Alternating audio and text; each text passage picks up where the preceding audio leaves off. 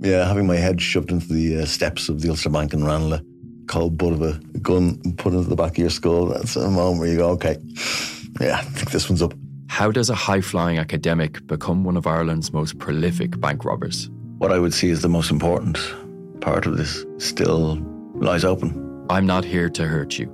A brand new series from the award winning team behind the Indo Daily. That November day, that's where it all, all begins. Out now, wherever you get your podcasts.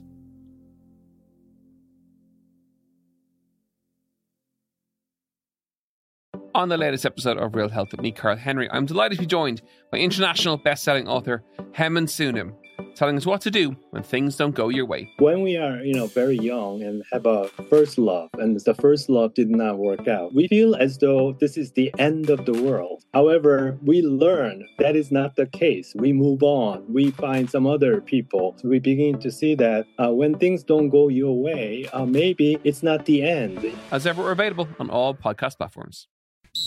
Allianz. Supporting all 32 counties through the Allianz Leagues.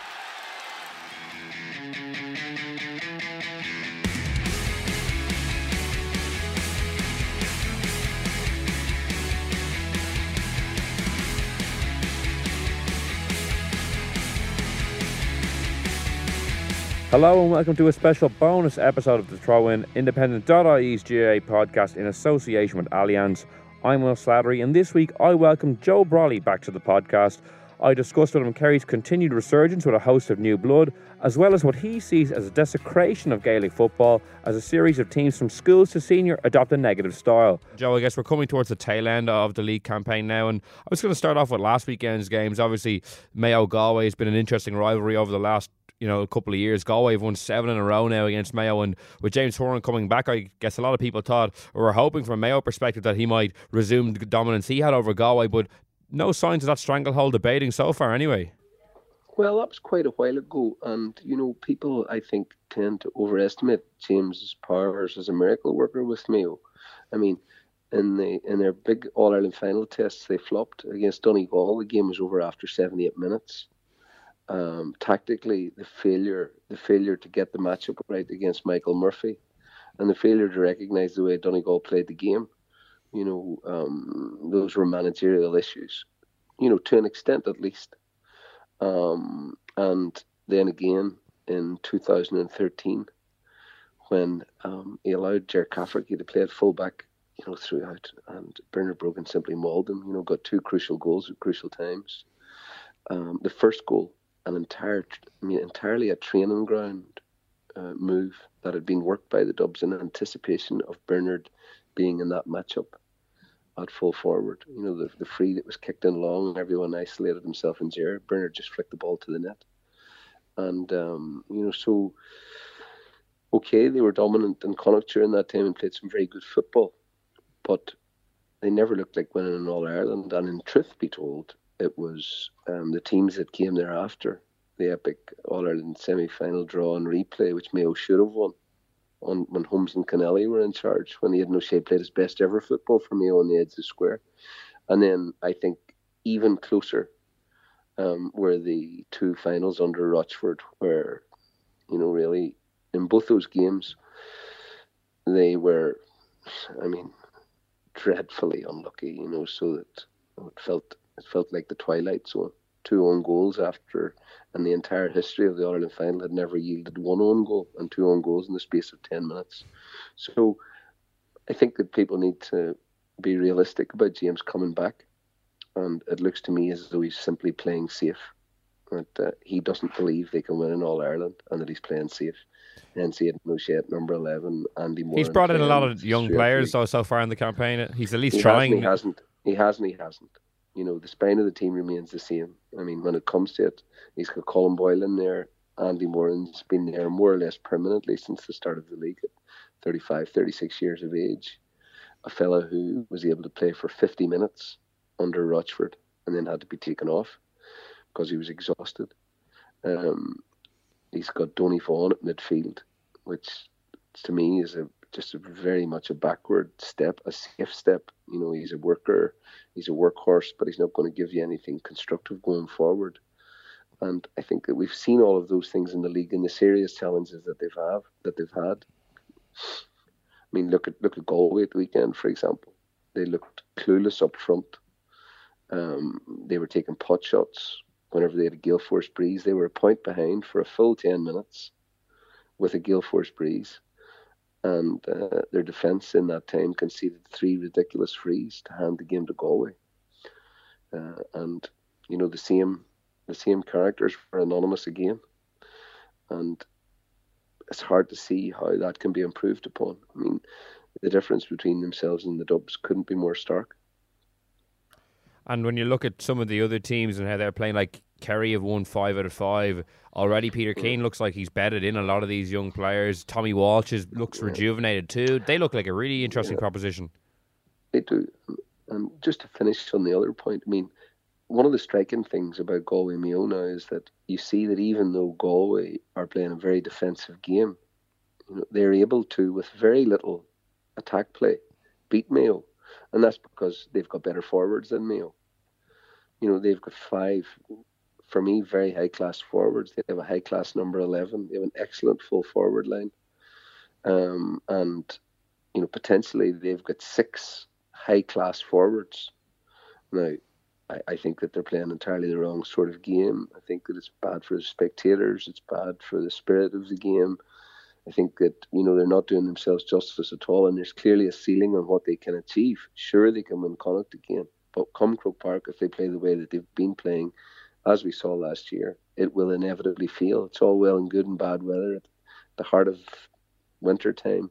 You know, when there's sleet coming down and there are high winds, then that heavy defensive format can yield success. But even with that heavy defensive format, it's clear to be seen that their forwards are superior to Mayo's. And it's hard to see where Mayo can go from this. Kerry, you're right. I mean, okay, we've had it before with them, but Sean O'Shea is now looking like um, a pacier version of Maurice Fitzgerald. Um, his finishing is superb. He's a brilliant number 11, fantastic vision, great finisher, two footed. Um, and all around him, he's got footballers of pedigree, all of whom have experienced success at the highest level at underage.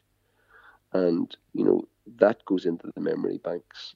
They're Kerry, they've got the heritage, they've got the medals themselves. And you can see that this is a, a team filled with desire. We're very serious about toppling the Dubs. And once Clifford comes back, and I suspect that what they'll do with Clifford is play him on the edge of the square and use the high ball more against the Dubs because we've seen that they have not been able to develop a number three. And again, there was panic yesterday against Roscommon anytime the ball was kicked in high, just as we saw against Monaghan earlier in the league. So that Kerry are very, very close to the Dubs, I believe. What do you think of Tommy Walsh and, and the role he's played? Well, again, you know, you put the ball in the air to Tommy Walsh in there against Dublin, there's going to be panic. And if you've got Clifford playing off him, for me, as I said last year, Clifford is going to be the if if he is uninjured, I believe that he will be within four or five years. We will be saying this is the greatest Gaelic footballer that has ever played the game. I mean, his statistics last year were incredible. His championship statistics for a 19-year-old. He scored four-four from playing the All Ireland minor final the previous year, and if he hits his stride, as I expect that he will, because he's a modest kid. He's a very, very hard worker. I mean, in every facet of the game, he's an expert. I think he's going to be a nightmare. And joining this Kerry setup, I think that they're very, very, very close. And what's more important is they're extremely exciting, so that we can all enjoy that. You know, I mean, I, you know, on the other on the other side of the coin, like I was talking to James Robinson, you know, the statistical guru. He used to set the odds for Paddy Power. He's sort of an actuary, and now he goes under the moniker "Don't Foul" mm. on the internet. Surely you'll be familiar with yeah. him. But he's the go-to. He's the go-to person for stats. I think now, and uh, you know, there's two or three of them. For me, James is the best, the most insightful. And I, I met him recently at a function, and I said to him, "Is there anything that jumps out at you, you know, statistically from the first four rounds of the National League?" And he said, "Yes." Do not watch Fermanagh. but to be fair to Rory Gallagher, like they're a win, one win away from promotion. No, no, no, no, no, no. I, I refuse to be fair to Rory Gallagher. it's horrific. It's horrific to watch. It's damaging to the spirit of the game. I mean, anyone can put everyone behind the 45 and win via frees, reach half time, 2 1 up or 3 1 up or 3 2 up. And, you know, I, it's unwatchable, it's unskilled, it adds nothing to the GAA community. No one wants to watch it. I mean, no wonder there's nobody watching them. And for me, it's nihilism. And I refuse to watch it. I refu- I went to see them in the McKenna Cup against Tyrone just to see. And at half time, the score was 2 2. The first score from play was in the 45th minute. And uh, I mean, I don't know who would want to subject themselves to that. You know, it's the sort of, I mean, it's the sort of thing that, that if you showed Fermanagh on a loop to, to detainees in Guantanamo Bay, I think they would roll over in double.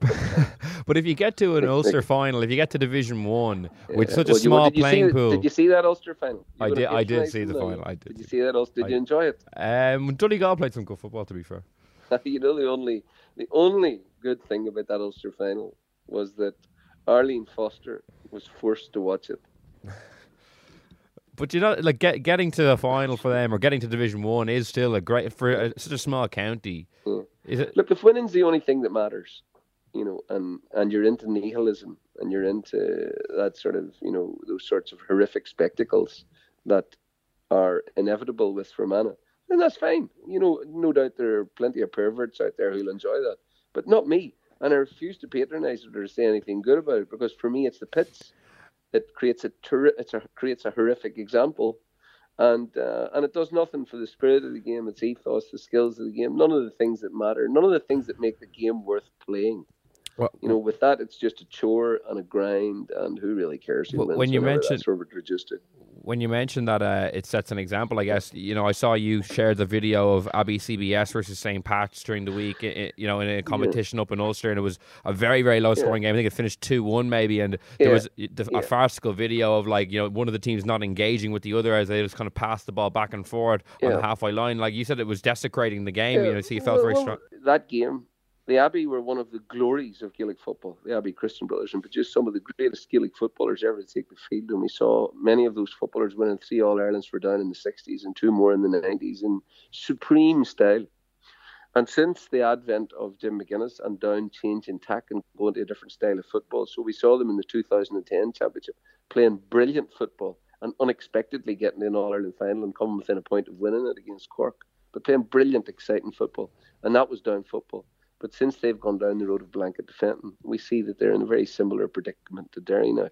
And the Abbey against St. Pat's Maghera last week, what happened was I got three, four, five texts from St. Pat's parents because Seamus Downey, his son was playing, Henry Downey was there, Johnny McGurk, his son was playing. So three or four of my Derry teammates, John Mahone, his son was playing.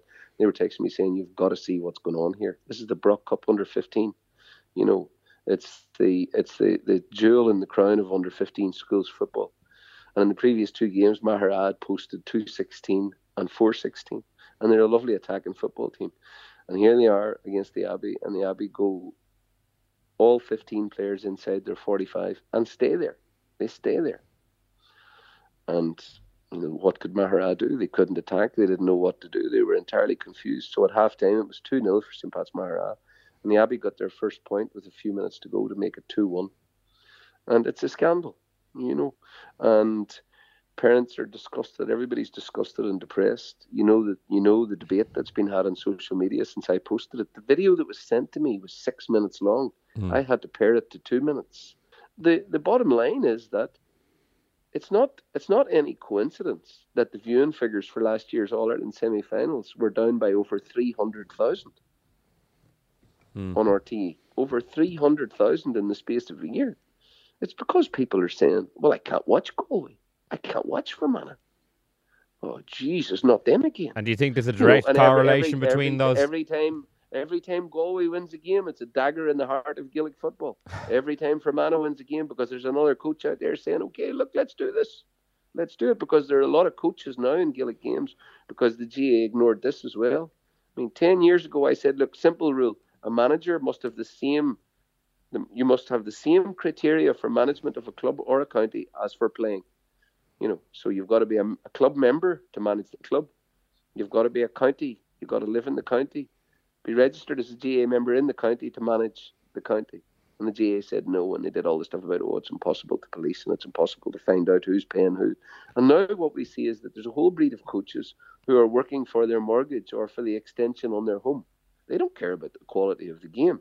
What they want to be able to say is at the end of the year, look, we got promoted, or, you know, we weren't stuffed, we weren't destroyed in championship. We see exactly the same thing happening in Carlow. And there's a lot of people, just no more than what you said earlier, saying, ah, oh, fair play to them, isn't it great? Well, it's not great.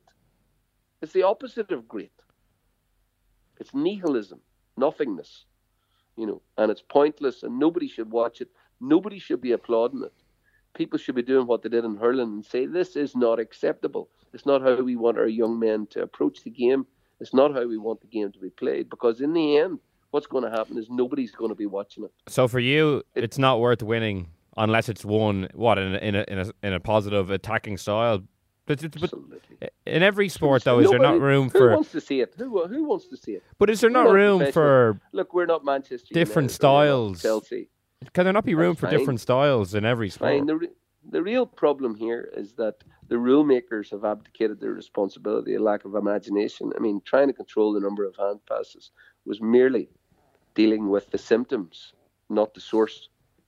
You know, the source of the problem was the blanket defence. Deal with the sweepers. We've got three. We've got, uh, at, as things stand, we have four inter-county referees at every county game. One standby referee, one referee, and two linesmen. We have two fully trained inter-county senior referees deciding whether a ball has crossed the sideline. Right. All you need to do is to make one of those the second ref. So you have a ref in each half of the field. Now you're in business. You can use the other two referees to police the sweeper. I've I set all this out in a detailed blueprint. It was all completely ignored. It wouldn't have affected the flow of the game, but it would have pre- prevented a, a player dropping into a sweeping position to play as a sweeper without man marking. Uh, and instead of any imagination being shown, I mean, for example, some of the simple things that I proposed no pass back to the keeper so that a team can't run the clock down and hold possession and, and involve the keeper. So the Dubs are experts at doing it. Monaghan do it, Tyrone do it, they all do it. You know, is there any more depressing sight? In the McKenna Cup match that I went to, Fermanagh gave the ball back to their keeper 21 times. You know, the crowd were going insane. Oh, Jesus. Oh, Christ. Oh, Jesus. And instead of banning the, you know, no outfield player should be allowed to pass the ball to the keeper. Simple rule. No back pass over the halfway line. Simple rule. Means you got to go forward. You can't you can't move the ball backwards. You know, a series of simple rules, all completely ignored in favour of the nonsense that was proposed. And we see where it's getting us. 2 1 in an under 15 schools cup game in front of, you know, three or 400 appalled parents. What do you do? Well, Joe, we, we, we covered a good bit there. Thanks very much. Really appreciate you coming back on. My pleasure. That's all we have time for in the Throw In association with Allianz this week. Thank you so much for listening. We'll be back next week with another podcast. And in the meantime, you can subscribe to us on iTunes, SoundCloud, or listen on independent.ie. So until next Monday, thank you for listening and goodbye.